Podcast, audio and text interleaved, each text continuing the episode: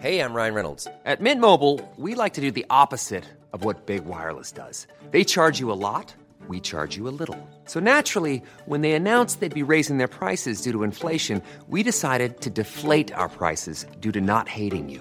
That's right. We're cutting the price of Mint Unlimited from $30 a month to just $15 a month. Give it a try at mintmobile.com slash switch. $45 upfront for three months plus taxes and fees. Promo rate for new customers for limited time. Unlimited more than 40 gigabytes per month. Slows. Full terms at mintmobile.com.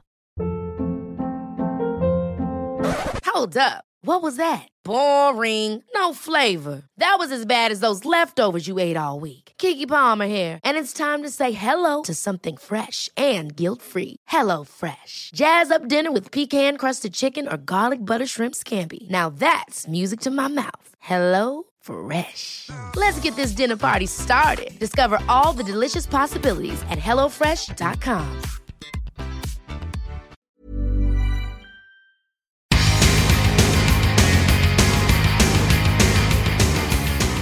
Dead Rock Stars with Mick Wall and Joel McIver. Oh, I love that lady's voice. Here we are again. Welcome, everyone. Is this now something you're going to say every time? I wasn't going to do it every time. Just the last couple Yeah, of why times. not? It's a sexy voice. Okay, carry on. Welcome, everyone, to another. I, I, I actually feel violated at this point.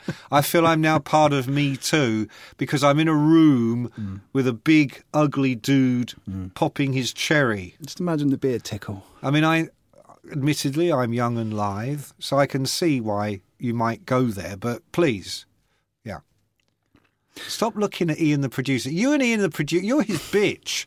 You're Ian's bitch, bitch. Biatch! Fuck that guy. Can we do it on Easy E? Can you just get on with it?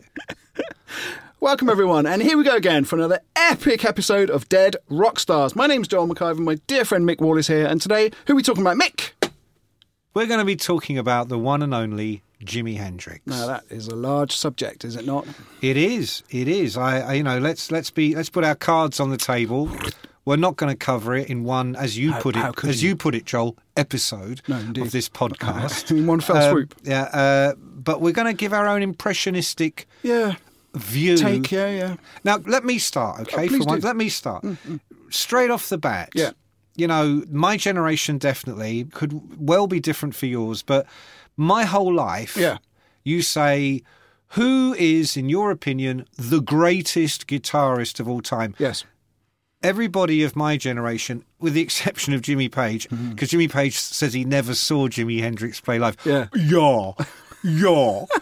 um, everybody says Jimi Hendrix. Yeah.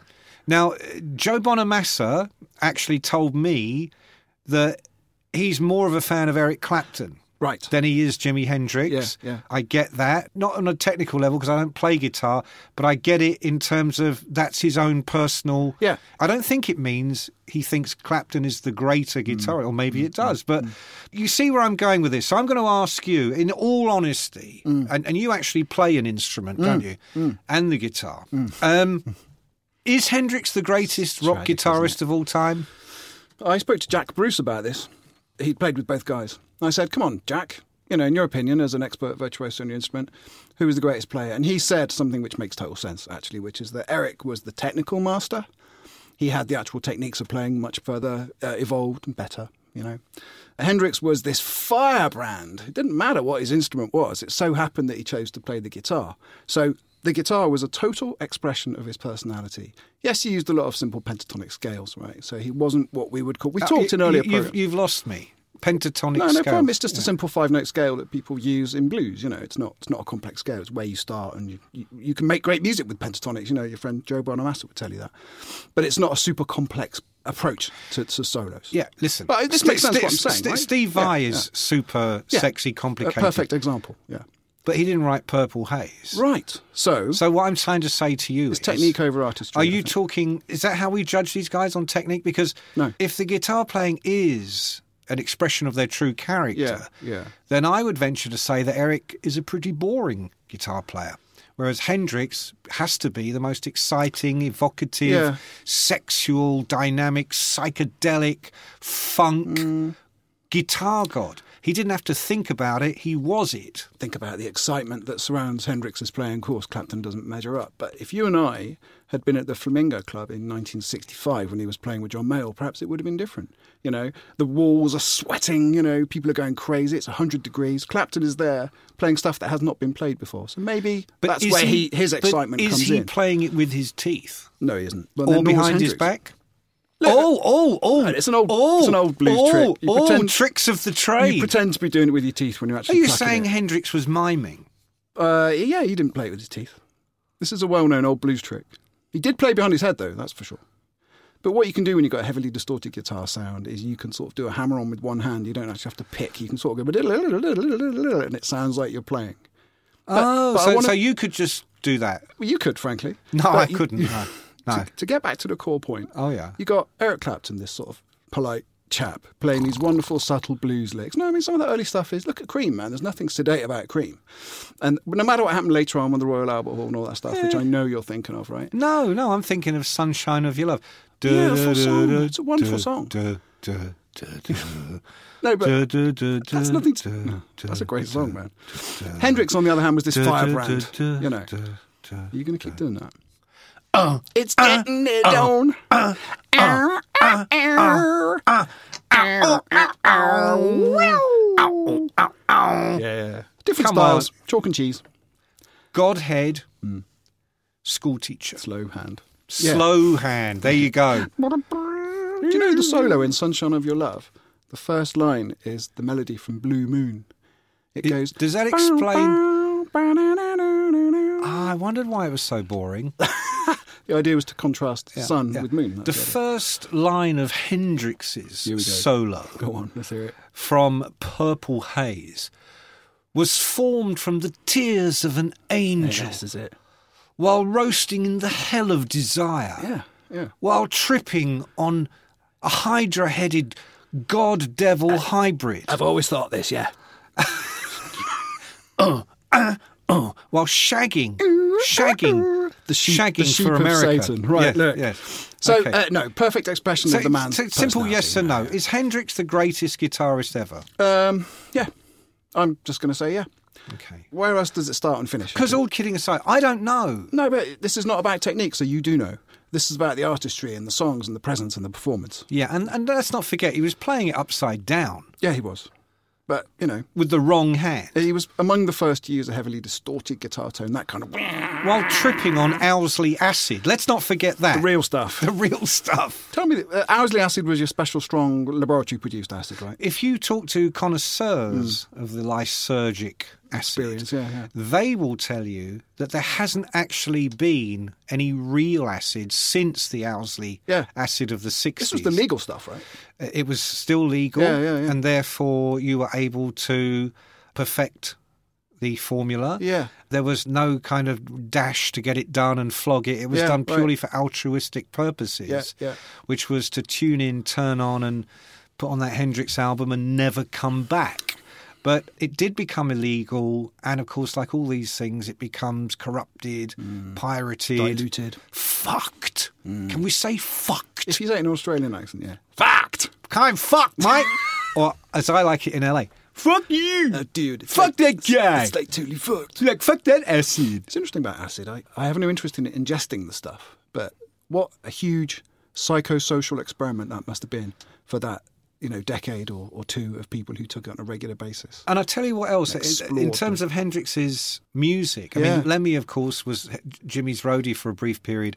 And Lemmy told me that his main job, Yeah. this is in the days when I think there were two roadies and Lemmy was one of them. Mm, You know, this is the days of package tours where y- your overhead is very low, one guitar and a bloke to help you drive the car, you know. Mm-hmm. He said um, his main job for Jimmy was to score acid every day. Yeah. He said he would uh, score four tabs for Jimmy and one for himself. And they just do them every day. Now the thing with acid is, is that the more you take, it's accumulative. Mm, so if you were to take four tabs of Owsley acid right now, I fear we would never. Mm, I might s- not survive. Mm. I think you would, in an evolutionary sense, you would metamorphose All right, I like that. Mm. like Kafka's big insect All thing. right, brilliant. Yeah, You know. yeah, yeah, yeah. Whereas Jimmy, it probably just a mild buzz. You know? All right. No, more than a mile buzz. And, and the thing is, his music truly did reflect that. And of course, the era of stereo had just come in. so Yeah, you get right. what, what would now be considered incredibly cliche and corny that wow, wow, from speaker to speaker, you know, in that speaker and in that speaker. And don't forget, if they had four tracks to record, on, Quad. Yeah. that was Ah, considered. sorry, right. Yeah, not quad, but a four track recorder. Yeah, this is pre-quad. Mm. This is this is pre-stereo, to be honest. But the minute they get stereo, they're doing what any kid would do in a toy shop and using uh, Mm. every effect, whi- which in those literally was just- you hear it in that speaker, then you hear it in that speaker. panning from left to right. Yeah, yeah. These days you'd be going, what the fuck? Dead Rock Stars, Memento Mori from Momentous Mortals. I guess you can't discuss Hendrix without discussing the, the era, right? And we've done this a few times in, in various podcasts, but it's endlessly fascinating.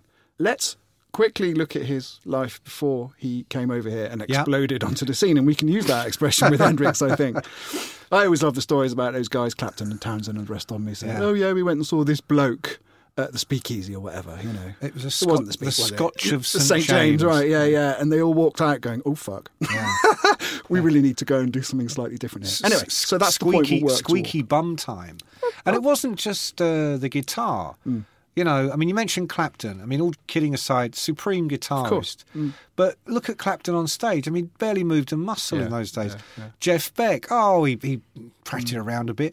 Townsend smashed his guitar, yeah, but God bless P, ugly guy, big nose, and mainly bar chords. Right. And Hendrix comes on, this black cat Yeah. making his bones. Astounding looking bloke. Incredibly good looking, truly far out. Mm, Yeah. And those words meant something. Yeah. And he's playing the guitar upside down Mm.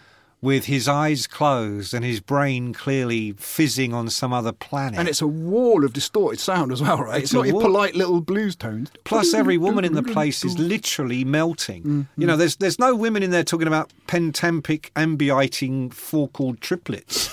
Or I say, is that a version of Sleepy John Estes's early blues classic from '42, brought up to contemporary standards? They're going, I want to fuck that guy. yeah, right, right, right. Fuck me. we will have babies and go to Mars. On acid. Yeah. Oh. All right, Yeah. cool. So we will come to this point. Yeah. Right then. Uh, so, uh, as we know, he was born in 1942 in Seattle. Am I right? Seattle? Yep, yep. Had a slightly juvenile lifestyle as a teenager, which had a led him- slightly juvenile lifestyle. Yeah, I probably had an adolescence at some What I point. meant to yes. say was a juvenile delinquent, Delinquent. lifestyle, and I just missed out the word delinquent. Well, I mean, he came from a yet again, like so many of our great uh, dead rock stars, came Yeah. from a, what these days w- would be considered a broken home, Mm-hmm. a dysfunctional background. But as I always, Yeah. always add at this point, so did so many other people. Mm-hmm. They didn't turn into what we're going to say is probably the greatest guitarist Yeah. of all time. Right on. His father uh, was in the army, went off in the Second World War, didn't come back, Mm. then did.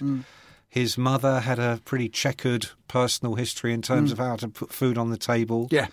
Very kind of typical for the times. Mm, But you get this guy who becomes a, as so many of them do, this kind of protege. Right. Mm, Or prodigy, I should say, on guitar. Goes into the US Army. Now, I don't know this off the top of my head, but it was like, and it, it isn't this, okay? So Yeah. don't mail going, you got your facts wrong. You know, it was like the 5th Airborne, you know, the 7th Airborne. I think it might. It's something airborne, isn't Something it? Yeah, like, yeah. definitely something airborne. um, I once interviewed, uh, I think it was Buddy Cox who was in It, the. uh, Billy Cox, I think. sorry, Billy Cox, of course, Buddy Miles, Billy Cox.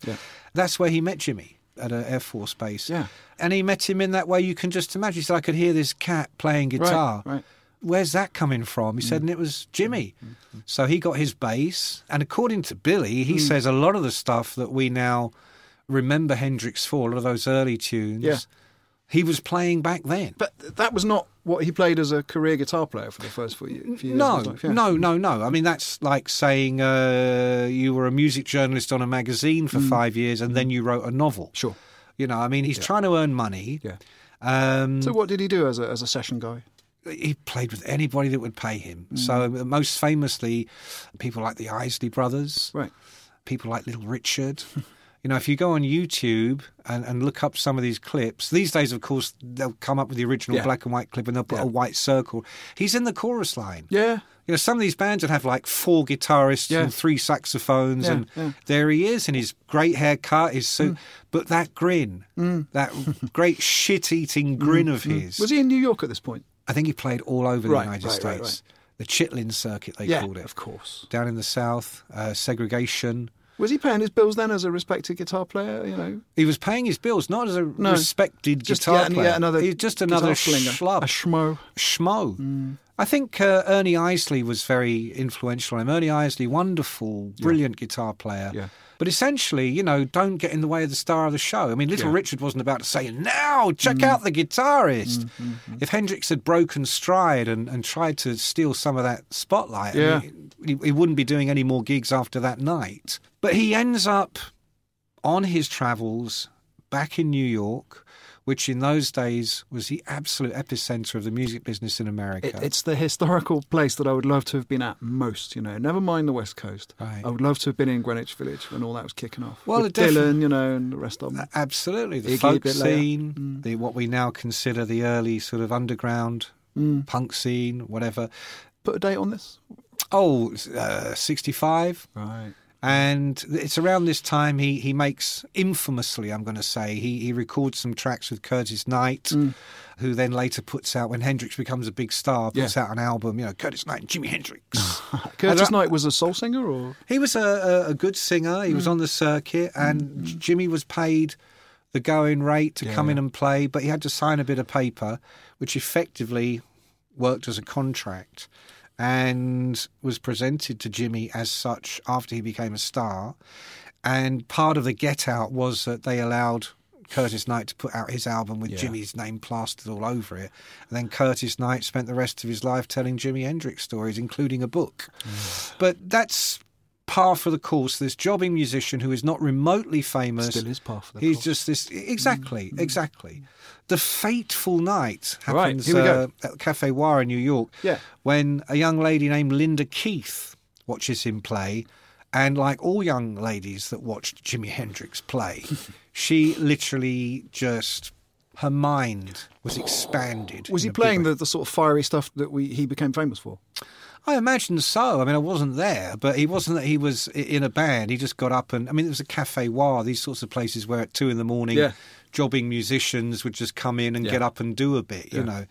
But A, of course, he's amazing looking. Mm. B, he's left hand and he's incredibly far out guitarist.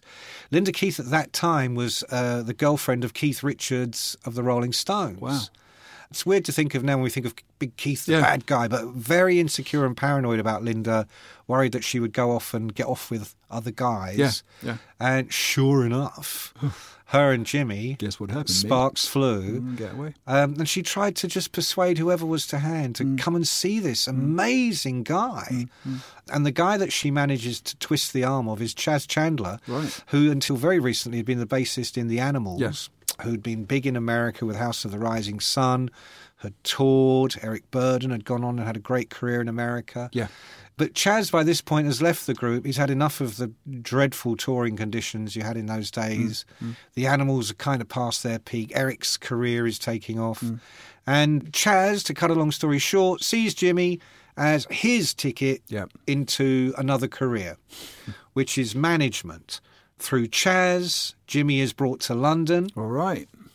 He uh, literally turns up with a guitar, comes in, and I think that night, that very night, because everybody knows Chaz, Mm. Yeah. and London, the music business is tiny in those days. Does Chaz deserve all the credit then for Jimmy's entree onto, Well- the, onto well, the scene? you could say Linda Keith does. Mm, yeah, right. You could say if Jimi Hendrix wasn't Jimi Hendrix, no one would have given a shit anyway. We all need a helping hand. You Mm. know, this is a recurring theme. Luck has to come into it, happenstance. yeah.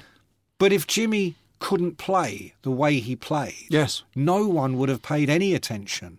It was just one of those weird anomalies that, in, that in his own country, Yeah. no one gave it stuff. I mean, in fairness, you know, uh, young black guy plays amazing guitar. Yeah. Every town in America has about 10 of those. Mm-hmm. You know, this, this was not uh, particularly extraordinary. We're also talking 65. It's not virtuoso rock No. at this point. No. So comes to London and literally blows everybody's mind. So the word had got out through Charles Chandler and his people. that this was e- the man it- to see. It, it wasn't even so much that he just turned up. you know, he just turned up at club and said, "Do you mind if he gets up and does a couple of numbers with you?" okay, yeah, he Can did he- that with May All I Know at the Flamingo. Do you mind if he gets up and has a blow? Can he sit in? Yeah, Can he, exactly. That was the phrase, wasn't it? And they'd be like, you know, dunga dunga. John Mayer would be. eh, ooh, ooh, Well, he'd be ee, doing some ooh. old blues number, wouldn't he? Yeah. From, frankly, Yeah, the du- 40s or something. Yeah, you know. Dusty Sherlock Right, right. and his many merry men. His many It's lemons. Something he did on the lemon His- farm his in Mississippi in Squeezed lemon. 1923, and we're going to amp it up for you. Unka gunka gunka diddle dee dun dun. Do you mind if Jimmy uh, has a blow? Sure. Ow, ow, ow, ow, ow, ow. Every woman in the place. Oh, my word. I want to fuck him. Every man, let's be fair. I think it's very telling that Jimmy Page insists to this day he never saw Hendrix play. Why Oh, is it telling? Well, because every other major guitarist, all his best friends like Eric, Yeah. Jeff Beck, who he was in a group with at the time, you know, John Lennon, you know, Yeah, right, right. every guitarist in Britain Yeah. knew about Jimi Hendrix within three seconds flat. I saw Joe Satriani, must have been 87, I think, when Surfing the Alien Yeah. came out. Um, you remember it, don't you, Joel? I was there. I was there. Were you there? Eddie? I Yeah, was oh, there. Yeah. I was there. Okay, I was there. I think I was the only guy there that couldn't play guitar. I didn't know anybody had ever heard of him. Yeah. Okay. Yeah. I got to the marquee, and the queue went from the front door of the marquee all the way up Wardour Street, all the way down Oxford Street. And I, I thought. Joe Satriani clearly isn't playing tonight. You know, Led Zeppelin have reformed, you know. yeah. And I swear to God, Joel, every fucking guitarist that you could name in the scene in those days Mm. was at that Sach. show. Now, Right. This is Joe Satriani, God bless him. Yeah. Jimi Hendrix. Are you telling me Jimmy Page and go, oh, yeah, I, I think I've heard of him. I, I might pop to the Scotch of St. James or perhaps the Speakeasy. Or, Mm-hmm. Jimmy, would you like to come and see Hendrix? Oh, no, I don't think so. No, I don't think there's much to learn there. He was so blown away Mm. and because of the guy he is, where he just will never admit. Jimmy's the great denier. You know, he still says he's never read my book. You know, Jimmy still denies that he ever had any trouble with, you know, magic and drugs. You know, I mean, Mm-hmm. Jimmy, this is how he operates. This is his modus operandi. I just think it's really interesting that, you know, nearly 50 years after Hendrix's death, Yeah. Jimmy Page can't say, actually, I saw him. He was great. I wonder if Blackmore saw him. Mm. Oh, of course he did. They, To they, diminish your point. Yeah, yeah. Joel, it's like saying, I wonder if they ever heard Bob Dylan sing. okay. Do you think they'd heard of the Beatles? Mm, the Beatles. I mean, there you go. Yeah. Of course they fucking did. All right. So this thing happens Yes. and And explodes onto um, the scene. And Chaz uh, gets him in to uh, do a single. No, we had the experience formed at this point. Yes. I mean, but they were formed. formed. These two guys were just hired on to play at the session. No Redding, Mitch Mitchell. Yeah. Uh, Chaz put this together, right? Well, they had a sort of open audition. I mean, Okay, no, right, Noel right, Redding was a guitarist Yeah.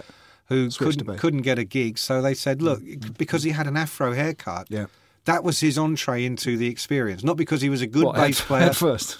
Well, no, th- yeah, no, I, I know. he was a white man with an afro. Hendrix, I hadn't seen that before. Right, right. Mm. So, okay, well, we don't need a guitarist, thanks. Yeah. But how about bass? Yeah. Uh, Mitch Mitchell, fantastically percussive player. Him and Ainsley Dunbar kind of ruled the roost. Ainsley Well, mm, Dunbar always claimed that he was in the frame for the gig as Yeah. well. Slight, I'm going to say slightly average musicians, the experience, apart from Jimmy.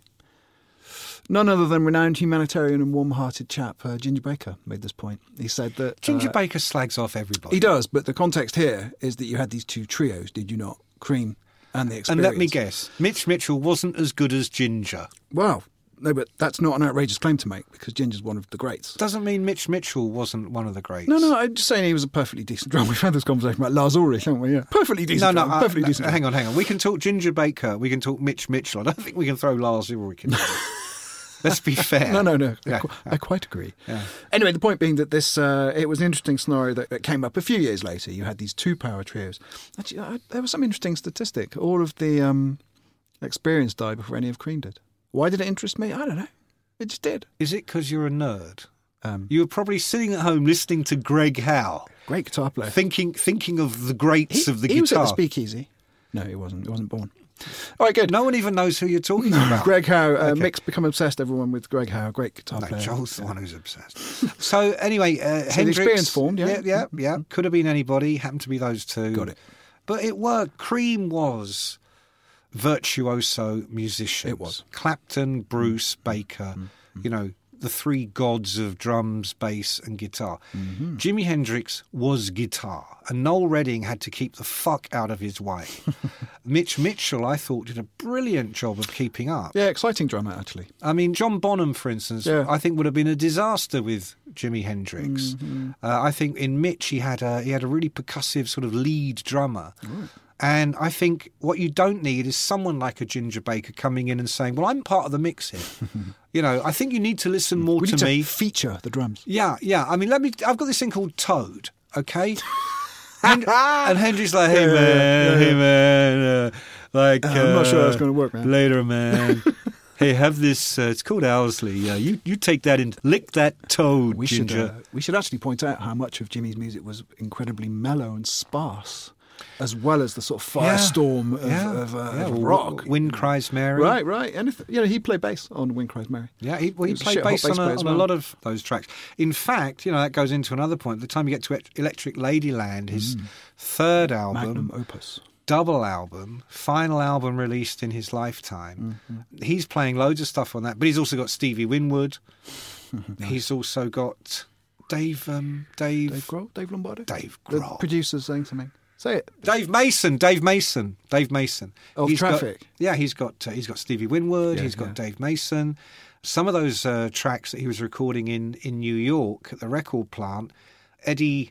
Kramer, the producer, told Yeah. me that they would set the stuff up in the studio in the evening because Jimmy would go out in the evening. he said, but you knew about 2 a.m. when the bars closed. He said it was like a carnival. Hendrix would lead people down the street. Do you want to come and have a blow, man? He said, and you'd have to have all the stuff ready to go. You didn't know who he was going to turn up with, but you knew he would turn up and immediately want to jam Oh God, imagine witnessing that. and this is one of the reasons we have these enormous vaults of material. Yeah, that yeah. The man never stopped playing, No. except for when he was fucking. And the man fucked a lot of women, Mm. a lot of chicks, as we said in those days. I mean, I, I'm actually writing a book about Hendrix for the uh, future. Kathy Etchingham was his London girlfriend, Yeah. his main squeeze. Yeah. Uh, Chaz Chandler lived on the top floor of a building in London with his girlfriend Mm, at the time, later his wife, I think. Jimmy and Kathy lived on the ground Yeah, Mm. floor. When they weren't fucking, they were fighting. But Kathy really took good care of him. I interviewed her for the book. Wonderful, wonderful woman, full of fantastic stories. Oh, That's good. But of course, Jimmy is Jimmy, and he goes on the road, Mm. and well, he doesn't even have to go on the road. He sticks his head out the door. There are women everywhere. Let's jump back to the time of the first album. Are you experienced? Right. Was he already like that? Was the profile that big? by Oh the yeah, time well, the first it- record well, came the- out? he records a single, "Hey Joe." Yeah. that becomes a huge hit. great song. Well, his version is now the definitive version, but of course, many versions exist. Mm-hmm. It's a very old song, and his first original song hit is "Purple Haze," which is the next single. Talk, Talk about, about a one-two punch. and encapsulating the vibe of a generation, I guess. And then there comes the album, Are You Experienced? Which is a great title as well. Mm. It's wonderful, so that comes out. edgy It's- actually, it's progressive. fa- Beautiful album. His second album, uh, for many people, is still his best. Axis. Axis Boulder's Love. Same Yeah. year, sixties. Same year, 67. Because in those days, that was what happened. I mean, Hendrix didn't book time at a studio to make an album. Hendrix went in whenever he wasn't doing anything else and made music. Who was he signed to? Track Records, which was um, a label put together by the Who's then managers Kit Lambert and Chris Stamp, Yes. part of Polydor. And it was a deal done literally Hmm, at the bar at the speakeasy with Chaz, who they'd known for donkeys. These are the days of sign this on the back of a back serviette. an envelope. Yeah, right, yeah. right, right. Um, When and- did the and- experience become the uh, band of gypsies? they didn't become the band of gypsies. He shed the experience that's what I fairly meant. Yeah, quickly. yeah, Um, so Billy Cox came back into the picture. Billy Cox, Buddy Miles, the whole crew of people. I mean, the famous footage of them at Woodstock, Mm. Rainbow Bridge, that era. This was Hendrix, some have argued since, this was Hendrix sort of reclaiming his blackness. Yes, yeah. And he made some amazing. I'm, I'm thinking of one track now, Freedom, which is so funky, yet such a powerful rock song. Mm. Yeah. And yes, it, it doesn't have that busy percussive flurry and, and energy that Mitch Mitchell brought to the drums. It's much more f- funky, and at that point, Bonzo probably would have fitted Mm, in. The bass, uh, you know, Noel Redding was a white guy Mm. who didn't play bass, but did a nice job with Hendrix. Suddenly, you got a guy who can play bass and and really play, Oh, Hmm. and really keep up with Hendrix actually. and you've got percussion and keyboards and anything else that It's a whole step up, wasn't it? but commercially Yeah. it didn't fly you know it wasn't a huge hit Mm, and these are the days before zeppelin Mm. before the stones have really metamorphosed into an album band yeah. the idea of a rock artist pop artist rock artist having a career that lasted more than 3 years Yeah. Mm. was a huge gamble unless you were the beatles Well, they were running out of steam, right? they were gone by Mm, 1970. But the point is, you know, Jeff Beck was in the Yardbirds, then he had his own group. Yeah. Rod Stewart was in the Jeff Beck group, then he was in the Faces. Yeah. You know, th- groups came together and split up all the time. yeah. Like Cream, they only had what two, three years, Absolutely. And then Blind Faith, one album. right? I've heard from various sources that Jimmy didn't like his own voice. Any truth? Eddie Kramer says Jimmy didn't like his own voice, Hmm. which always surprised me because I love his voice. God, it's a beautiful, soulful voice. It's perfect, isn't it? really, yeah. But after Eddie told me that, I went back and listened to some of the early records, and I guess what it is is uh, Jimmy's idea of a singer. Yeah. Don't forget the tradition he comes Right. from, where you've got some of the greatest singers in the that ever walked and the their earth. town and stack stuff. Yeah, of Absolutely. Um, course. okay, well, so in context, that makes sense. And now you hear Jimmy doing this almost kind of spoken word thing. Yeah. Hey Joe, where you going? It wasn't like hey. It wasn't like Dio, was it? It wasn't hey Joe. It was- I, I can't think of a singer that that Jimmy was less like than Ronnie James Dio. He was a superb vocalist. I he was think a so. character singer. I wouldn't even say he was a bad singer. It, maybe like Bob Dylan in that respect, you know, the man or John Lennon. None of these people were amazing singers, but they had emotive voices that Uh, conveyed what they wanted to say. And speaking of Bob Dylan, let's not forget Hendrix was a supremely interpretive artist. Mm-hmm. Fuck. Dylan songs, he made them his own, right? Even Bob Dylan said he made them his own. Mm. Yeah, well, when Dylan subsequently went on tour, he was off. He didn't tour for many years. When he came back and toured with the band in the early seventies, when they did all, all along the Watchtower, Yeah. they did the Jimi Hendrix version, I didn't know that. not the acoustic version that Bob had recorded on John Wesley Harding. Good lord. beautiful song. Hmm. But Hendrix took that woodshed and turned it into a cathedral. Hmm. And Bob utterly copied that in homage because that was the definitive version. Hmm. When- but, but also yeah. the way he sings it, you know, two riders were a Oh poochie." god, and the production as well. When that song starts with the kind of echoey, amazing sort of wash of those guitars, it just takes you away. Uh, What an evocative song! And Eddie Kramer deserves huge credit Yeah. for being there to record all these things. Yeah, But the real credit has to be Jimmy because Mm, Eddie's a great producer, but I never heard anything he did after that that came close. But then I never heard any other rock artist do anything that came Yeah, close. right. Yeah, I, the point I'm making isn't to denigrate Eddie, who No. did a fantastic job, but to point out that the genius and the reason we love All Along the Watchtower is because of the way Jimi Hendrix Sure. Mm. breathed life into it. Ever catch yourself eating the same flavorless dinner three days in a row? Dreaming of something better? Well, HelloFresh is your guilt free dream come true, baby. It's me, Gigi Palmer.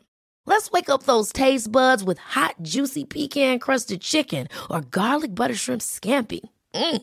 Hello Fresh. Stop dreaming of all the delicious possibilities and dig in at HelloFresh.com. Let's get this dinner party started. Hiring for your small business? If you're not looking for professionals on LinkedIn, you're looking in the wrong place. That's like looking for your car keys in a fish tank. LinkedIn helps you hire professionals you can't find anywhere else, even those who aren't actively searching for a new job but might be open to the perfect role. In a given month, over 70% of LinkedIn users don't even visit other leading job sites. So start looking in the right place. With LinkedIn, you can hire professionals like a professional. Post your free job on linkedin.com/achieve slash achieve today. Millions of people have lost weight with personalized plans from Noom, like Evan, who can't stand salads and still lost 50 pounds. Salads, generally, for most people, are the easy button, right? For me, that wasn't an option. I never really was a salad guy. That's just not who I am. But Noom worked for me. Get your personalized plan today at Noom.com. Real Noom user compensated to provide their story. In four weeks, the typical Noom user can expect to lose one to two pounds per week. Individual results may vary. This is Dead Rock Stars with Mick Wall and Joel McIver. Tell me about um, Electric Ladyland. We've talked about the other records, not particularly this one. I mean, this is his landmark album. It is for me, as I Yeah. say, for many people, Axis Boulder's Love is the definitive album Yeah. because I guess it had a coherence, an impact that it's very hard to better. Mm. What I loved about and still love about Electric Ladyland was that it was much more freeform. Yeah. It was closer to jazz, if you like. Yeah. Mm. And it was also made in New York. You know, a lot of it was made in New York, whereas the others were made in London. Has that amazing cover art, which itself was a statement, right? Very 60s. Still amazing. very 60s at a time of sexual liberation. Yeah. Mm. This is freedom. This is a whole new world we're talking about where hang ups about women's breasts and Yeah. all this business. Yeah, I mean, at the same time, I'm sure in that sort of what we now characterize as the spinal Mm. tap way, I'm sure Hendrix just thought, wow, it's really sexy. Yeah, yeah, but he yeah, was a yeah, really sexy guy. Yeah, didn't he get his uh, he got his cock immortalised by Cynthia the Plastercaster along with Well, Cynthia Luminaries of the Plastercaster immortalised many people's cock. Yours? But what was extraordinary about Jimmy's, uh, Hmm. obviously, what was extraordinary about Jimmy's and mine was that, uh, no, what was extraordinary about Hendrix's, according to Cynthia, is that he maintained an erection Ah, he stayed throughout. tumescent. because uh, once you apply, Yeah. you, you have to sit there for like 40 minutes Right, while right, it right. sets. Yeah, yeah. And the big problem she always had was that no one could ever keep going that long because you can't even apply stimulus because you've got all this stuff around it. yeah, Apparently, Jimmy, not a problem. Managed to um, stay standing. You upstanding. bet. Oh, yeah. It's incredible, really. Yeah. Yeah. I think about 40 seconds I might have a problem with all that, all that cold crap all over the, the old chap. That's amazing. We'll have to try it sometime. Uh, Live, live on air. Let's not. So, I don't know what we were talking Uh, about. you were saying that uh, in a Spinal Tap way, he was like, man, this is sexy. Come Yeah, Electric Ladyland. I mean, at the same time, you know, you have this idea of Jimmy had become friends with Miles Davis. Yeah. In fact, he'd stolen Miles Davis's wife. Well, stolen is a terrible word. In the Hmm. Inherited. 60s, it would have been, uh, yeah, Borrowed. uh, yeah, me and your old Liberated. lady, we're together now. Yeah. that was Betty Davis. We're grooving. Betty Davis. Right, yeah, yeah. Betty loved Hendrix, turned Miles Davis onto Hendrix. Yeah. Uh, that was when Miles stopped wearing the suit and tie and started wearing the became a far rock out star. clothes. Dude, we have to do Miles Davis at some point because We his, will. his We will. electric era is just uh, mesmerizing. Well, Miles was deeply influenced by the Hendrix experience, Yeah, no pun right, right. intended. Because I say it was this freeform thing. Yeah, Live, yeah. we're talking complete improvisation, spontaneity, never the same two nights running. Betty introduces him to Jimmy. Miles introduces Jimmy to what Miles says is the best Coke dealer in town. you must promise me you'll never buy your Coke from anybody else because this guy's Mm, the man. And Jimmy adhered to that. Jimmy, meanwhile, is completely absorbed by this jazz genius. Yeah. And it's no coincidence that on Electric Ladyland, you start getting these eight, nine, ten minute tracks Yeah, which right. don't seem to have a particular beginning, middle, or end. They just kind of They happen flow, man. they flow. Miles actually decided he would try and form a band with Jimmy. Oh, my word. And uh, this was the beginning of what we now call jazz rock. Yeah. So Miles Davis has Tony Williams, a young, Yeah. far out drummer who, who ends up having his own band Lifetime. Uh, Hendrix is supposed to be part of it, Mm. but of course Hendrix was also not the most reliable Mm. guy. Did Jimmy say he would be here at seven on a Tuesday? Right. Why it's Saturday at five, and here he is. Oh, he's gone again.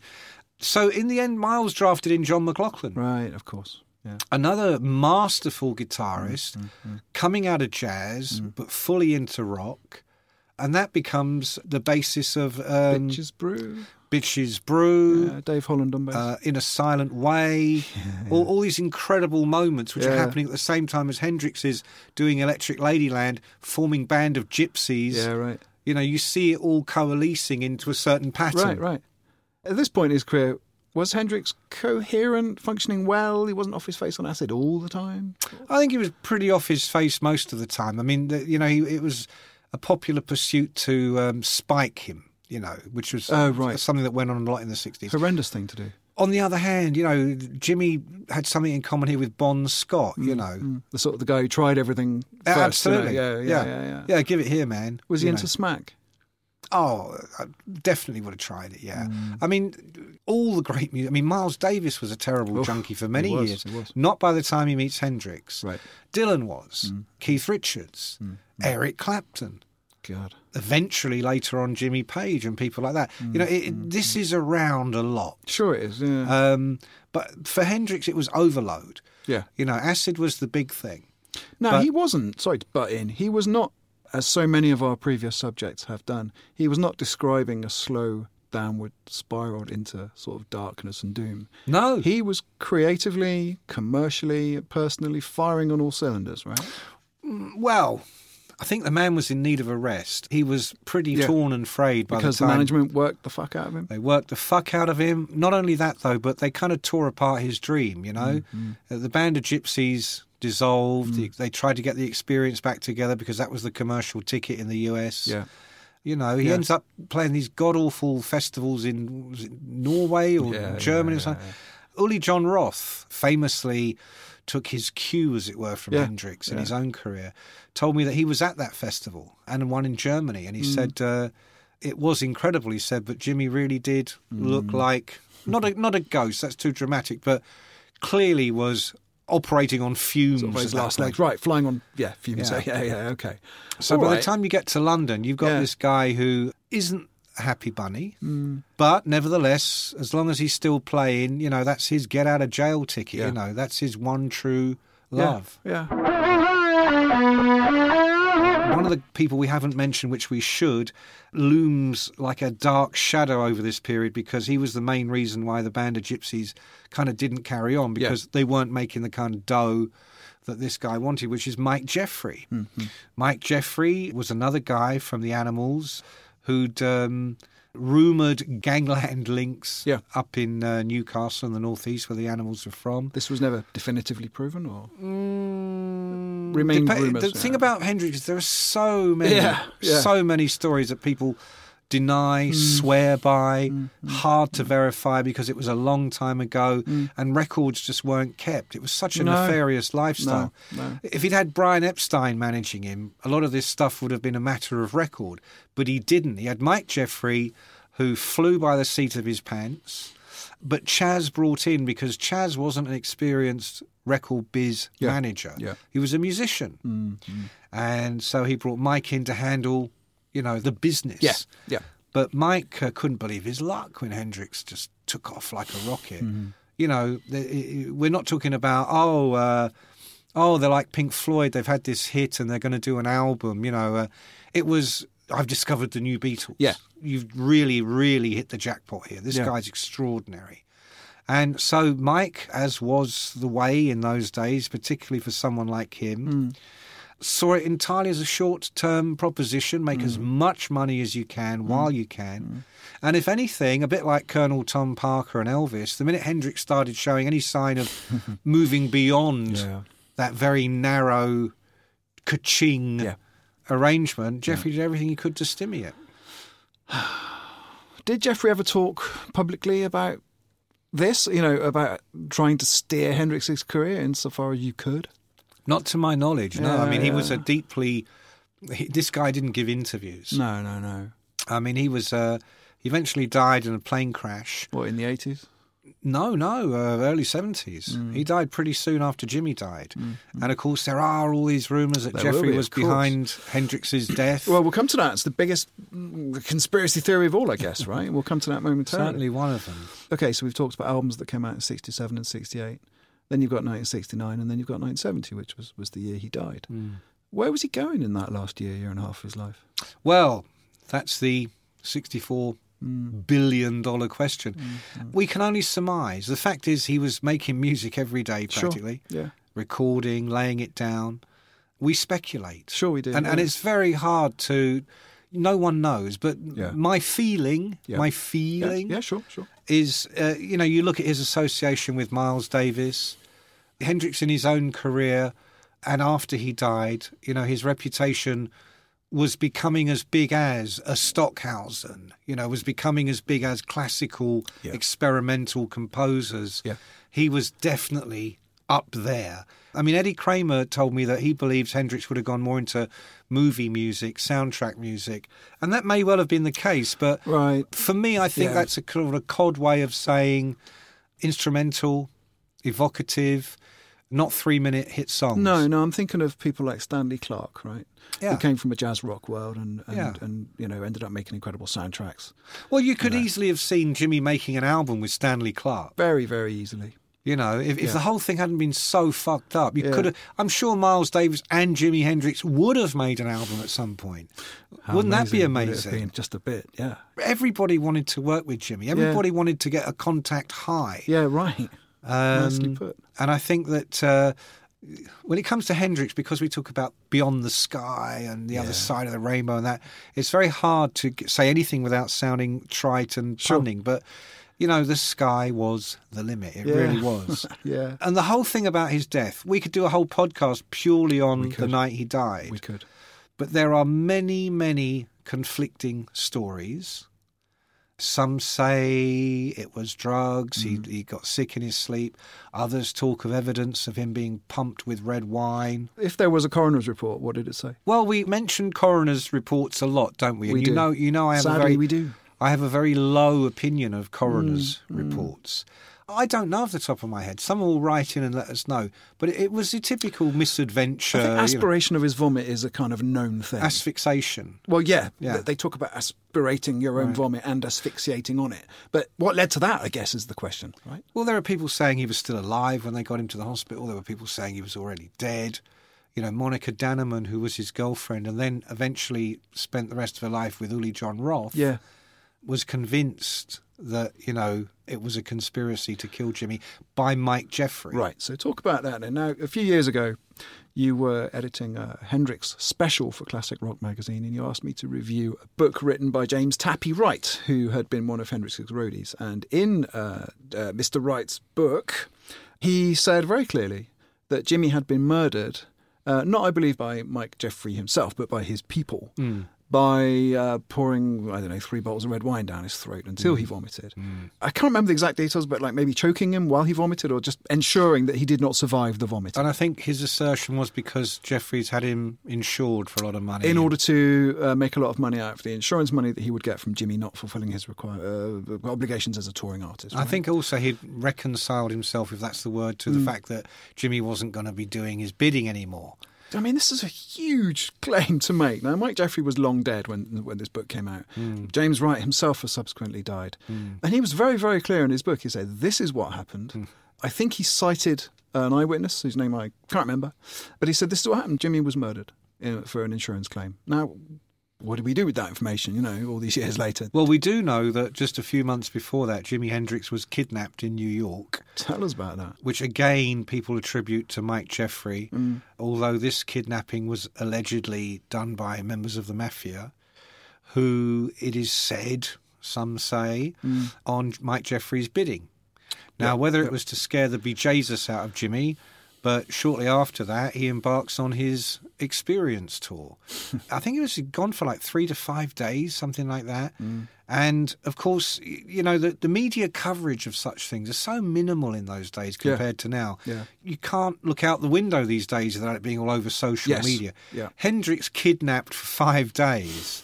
But yes, it happened, Mm, and yeah, it freaked the shit out of everybody. This is all proven and known. Yeah, absolutely. Yeah. Okay.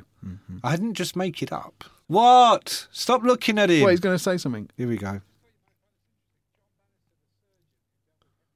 So his stomach was pumped full of red wine, but he hadn't had time to metabolize it, which is why there was none in his bloodstream. According to the surgeon, Dr. Bannister, he said that uh, Hendrix's body was full His of red stomach wine. was full of red wine. absolutely overflowing with red wine. But- but the alcohol content in his blood was minimal. Right, so therefore the wine cannot have been in his stomach very long Right. before he died. Right. And he stated that Jimmy must have drowned from this. Right. And, So- and Tappy claims that they shoved Yeah. gallons of this Bottles of stuff, the down stuff. his neck. Yeah. And it's consistent uh, with, with Tappy's claim. That's what the surgeon thought. So maybe Jimmy was murdered, you know, maybe he was. I think people overlook or, or simply aren't aware of just how dodgy music biz and showbiz was. Oh man! I in mean, the, the, list of, 60s. the list of monstrous managers goes on and on, right? Um, Absolutely. I mean, you know, and organised crime, particularly in America, uh, remains a feature, if truth be known, but particularly in those wild west days where people aren't pulling out credit cards for tickets or records, they're paying cash. And these are usually poor people making the records.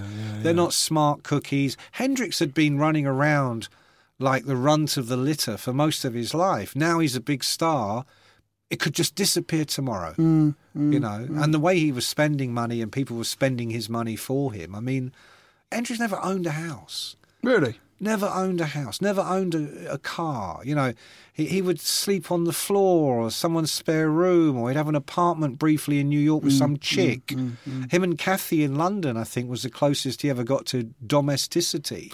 and even that was, you Yeah. know, a young couple uh, having a good time. Going back to the night of his death, Monica discovered him, right? That's how the story goes. Lemmy maintained that she was at fault for not putting Jimmy in the recovery position, Right. which may or may not be relevant. Oh, God, Lemmy would know. Oh, Lemmy was. on an unrelated note, Lemmy the following day was going to go and audition as uh, Hendrix's bass player. Wow. what a fantastic true? thing! That's what Lemmy said.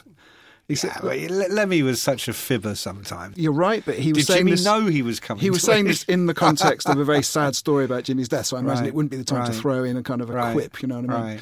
You know, you were talking about these uh, terrible management, these people who you know, Yeah. have people beaten up. Yeah. You know what blows my mind is, is co-writers who will sit down with them, work and work with them on their books. I Mm. don't understand how people have the, the moral interpitude to do that. Anyway, moving swiftly on from my friend Mick. All right, so Hendrix is gone. Uh, what was the reaction among the? Sorry, I uh, think that kind of passed me by there. Are you having a dig? No. Fuck you! Fuck that guy! asshole. Hendrix died. Yeah. The reaction from the world at large. It's always reported that you know uh, shockwaves, you know, s- sent around the world. Exploded through the scene. I don't know if they did. I mean, you look at the press cuttings, and and yes, it's a splash, particularly Mm. as it's London, but nothing compared to probably when Brian Jones died. I Uh, was just going to say Brian Jones, right? Yeah. yeah, Um, yeah. Mm. No, it absolutely caused a shock. But we lived in times when, you know, I think Janice had gone. Sure. Jim Morrison was on the Hmm. horizon. People died. Dead rock stars. Dead men can't sue. Fantastic, Mick. All right. I mean, God, what a huge subject to try and squeeze into 45 minutes, but we've had a shot with great affection.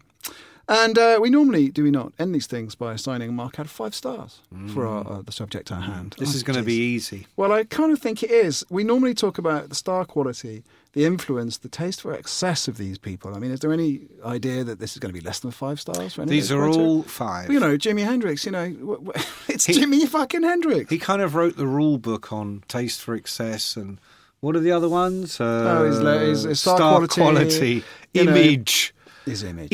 influence, legacy. No Uh, Hendrix, no us. wow, man. You're saying he's your father. You heard it here first. Death is a career move. Right. I mean, he's one of the 27 club. I fucking hate that expression, but it, it kind of does make sense.